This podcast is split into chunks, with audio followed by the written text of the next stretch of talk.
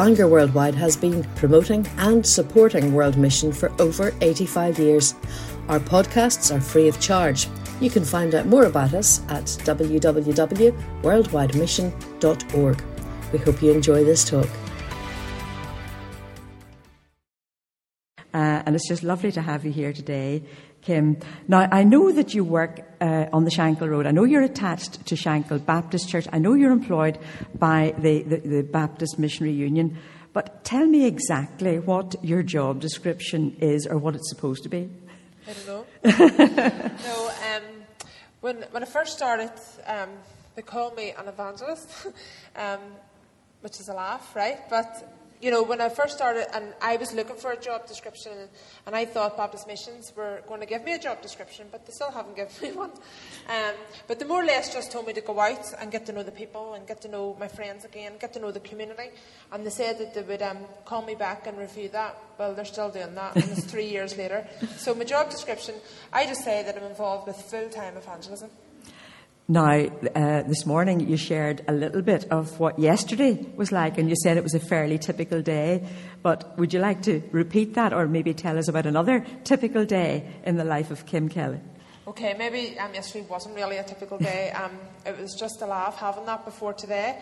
Um, yeah, no two days are the same. When I first started, that first day, you know, my friends on the Shankill and people um, that knew me were saying to me, like, what are you going to do? Like, what are you going to do? And I thought, I don't know. I'm going to just, um, I think my first day, I'm going to walk up and down the Shankill Road and just get a feel for the place, even though I was from there, but I was going to be doing something different now. And I thought, I'll just walk up and down and see what's happening. And to be honest, I came home that night and I cried my eyes out and I thought, what am I doing? I have made a mess of my life. Um, I've given up my job and um, you know, and I was looking at my watch at like 10 o'clock thinking everybody's on their tea break. And at 1 o'clock everybody's on their lunch. And 3 o'clock everybody's on their tea break again. And Kim Kelly's just walking up and down the Shankill Road doing what? um, and that was the first day. But you see, from day two, God has just been amazing. No two days are the same. Um, I try to plan my week. I really do. And I put things into my diary. And um, no, you don't stick to it because you don't know what a phone call is going to bring. And you don't know, you know, if somebody's going to knock on your door. Um, like I had my door knocked last night at four in the morning, and it was like, hello, who is that at four in the morning? And I'm standing at the door with my mobile phone in my hand, going, who is it? Ready? And I had 999 typed in, ready to hit the green button. But um, it was okay. It was okay. It was just a girl that I knew. they don't normally knock a door at four in the morning, but that's just last night. But Kim, that's what that's what you're about at the moment.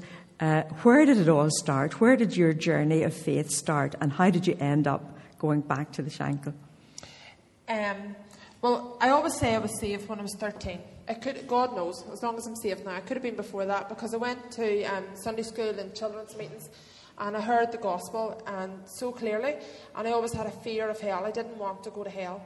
I knew the way to get to heaven was through Jesus. Um, but I remember when I was 13, I wasn't in a, um, from a Christian family, but I, I, went to a youth club, which was just in a wee church facing me. And they were just literally out in the streets that night. And we were out in the streets and they invited us in. And I went in and I heard this gospel again, and I thought, you know, I have just this fear of death. I want to get rid of it. And I remember just talking to a guy about it, and he just prayed with me. And for two years, I really struggled, to be honest, because I thought, really, what do you do now? Um, so I just picked up my Bible every day and thought, I have to read my Bible every day. I have to go to church every week. And see, to be honest, I was bored with that. And I thought, is this it? But I was just trying to live a religion. And but when I was 15, God was really good, and I went along to a youth mission. And um, Roger Carswell was the speaker, and he was just giving out the appeal again to be saved. And I thought, how many times have you got to be saved? I am saved. I know that, but I'm not happy. And there was this youth choir at the front singing, and they were so happy that they were going to heaven. And I was sitting there really sad, thinking, why they've got this joy about them. And I spoke to Roger Carswell, and he introduced me to a girl from Shankill Baptist, and I'm so thankful for her because she just took me under her wing, and she looked after me and she discipled me. And you know, even as Bishop Clark was talking about this morning, that's what it's about. It's about making disciples. It's not just about seeing them making a decision. I made a decision. And even now, when I talk to people on the Shankill Road, they'll say to me, Okay, I, I was saved. I got saved um, so many years ago. It didn't work for me. And I think that could have been me if somebody didn't follow me up because, because I wouldn't have known where to turn. But how did I end up on the Shankill Road? Um, when I left school, I was working in the bank and, you know, I was going to church and I was hearing God's word. And it was going to things like this. I remember this is so weird, like because when I came to um, a missionary, um, the missionary convention here about ten years ago, um, I was just going into Bible college, and you know, just before that, I felt, you know, I'd heard about these missionaries going out, and I thought that could never be me. No way, I could never do that. Then I got my head around where I, I could maybe I could maybe go to Africa, but I couldn't come back and talk to somebody about it. But I'll go to Africa, but don't have me to come back and report on it. But you know, in my head, I was getting ready to go abroad, and I thought, God, I, I will, I will go. And year after year, I says, okay, God, give me another year to think about it. And I thought about it for another year, but I want to read this to you because I just find it really amusing. I was at a youth fellowship one night, and the guy was speaking. It was Ed Norwood, if you know him, and he was speaking in John chapter 4 and verse 35, where it says, Do not say, there's yet there's four months more, and then cometh the harvest. Lift up your eyes and look at the fields. They're already white unto harvest. And I just felt God was saying to me that night, Kim, you keep saying this time next year, this time next year. Stop it.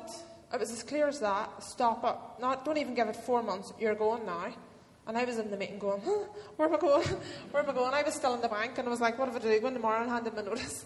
Um, you know, and I thought, Lord, is that really you speaking? And he really confirmed it. And one of the ways he confirmed it was through this book. I was at a youth weekend after that, and when I went into this youth weekend, there was a man on the stall, and he was, you know, looking after the books, and he says, Kim Kelly, that book's for you. He didn't even know what he was lifting, he was just joking, that book's for you. And he says, and what about reading that chapter? And when I opened it up, or when he opened it up, it was 21 lessons on how to avoid becoming a missionary.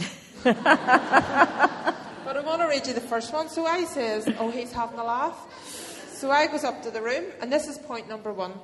Skillfully avoid the command in John chapter 4 and 35 to take a long, hard look at the fields. This is not only depressing, but it is unsettling and could lead to genuine missionary concern.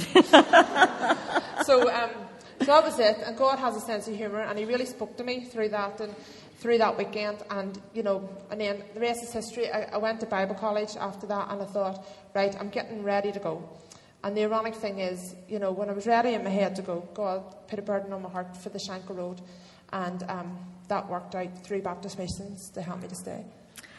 Well, I know that the people in the Shankill are very thankful that the Lord has sent you to them, but I know inevitably in this type of work, uh, Kim, there must be disappointments. Um, as well as highlights. So, would you want to share maybe some of the, the disappointments or things that just haven't worked out, maybe as you might have expected?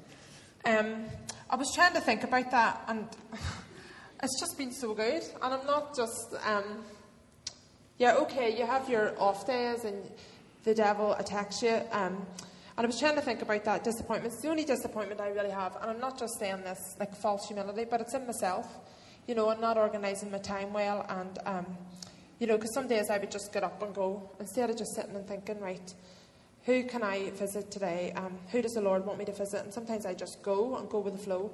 Um, so I'd be disappointed in myself sometimes for like wasting opportunities and getting, fr- and then at times I would be frustrated at myself. Um, but God is so gracious. He's, he's amazing, and he, he, just, you know, he overlooks all that, and He's not disappointed in us. And um, so that's it. But then there are successes or highlights. Maybe not success, maybe isn't the, right, the right description, but there are obviously have been highlights uh, over the last number of years. Uh, would you like to share some of those? I would say the highlights would be um, the weekends away. uh, you know, over the past couple of years, we've had youth weekends and we've had what's called WWW weekends. Now, it's not World Wide Web weekends, it's women witnessing to women. And um, it's just taken ladies from the Shankill away. Um, and there's a group of ladies with me, um, and we're staying in a B&B tonight. So if you see a group of Shankill ladies walking about, that's there with me. Um, no, but the, the WWW weekend, it's aimed to take them away and just to um, live with them, just Christians living with non-Christians, and hopefully just showing them that we're normal. You know, and um, it's not a religion; it's a it's a personal relationship with Jesus Christ. And those weekends have been amazing. You know, we have um, Shirley Temple with us, and we have Susan Boyle with us, and Tina Turner. Um, you know, and Britain's Got Talent, but or we call it Shankill's Got Talent. But you know, take away all the fun, just to see God at work in those weekends, um, and especially this. You know, okay, you know, especially this year, you know, God has just been amazing, you know, and just even saving Nicola. And Nicola's with us today. Um, and he saved her just after the weekend. But that's what it's all about. It's just living with people and just sharing your faith and just letting them see Christ in you and then let God do his bit. So, Kim, what would you uh, like us to pray for whenever we think about you in the Shank? What particular things could we be praying about and for on the Shank? I just want to share this with you. When I finished Bible college and I didn't know where I was going, I went off to Switzerland to do the CEF training course. And just the night before I left, I was going on a Saturday, and the, my pastor at the time called to my house on the Friday night, and he says, Kim, can I just share these verses with you? And he actually shared them from Luke, but this is from Isaiah 61. The Spirit of the Sovereign Lord is on me, because the Lord has anointed me to preach good news to the poor. He has sent me to bind up the brokenhearted, to proclaim freedom for the captives, and release from darkness for the prisoners.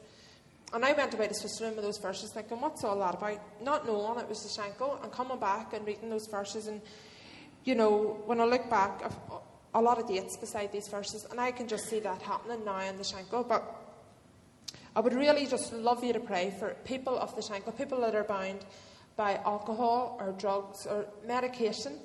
Um, that, you know, Jesus has promised that He can set them free, and I would just love to see deliverance in their lives. And that's just really on my heart at the minute. You know, just even those two people that I was at the hospital with last night, I would just love to see God just setting them free. They know that Jesus is the answer, but putting their full faith on, on Jesus is so hard for them. Um, but, you know, nothing is impossible with God, and we just pray.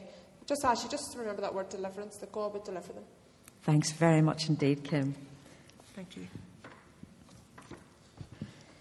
Now, we're going to take up our offering, and uh, I think Ruth and Moira are going to come and play again during the offering, and then at some point they're going to ask us to, to stand and sing along with them. But um, we'll take up our offering at this point.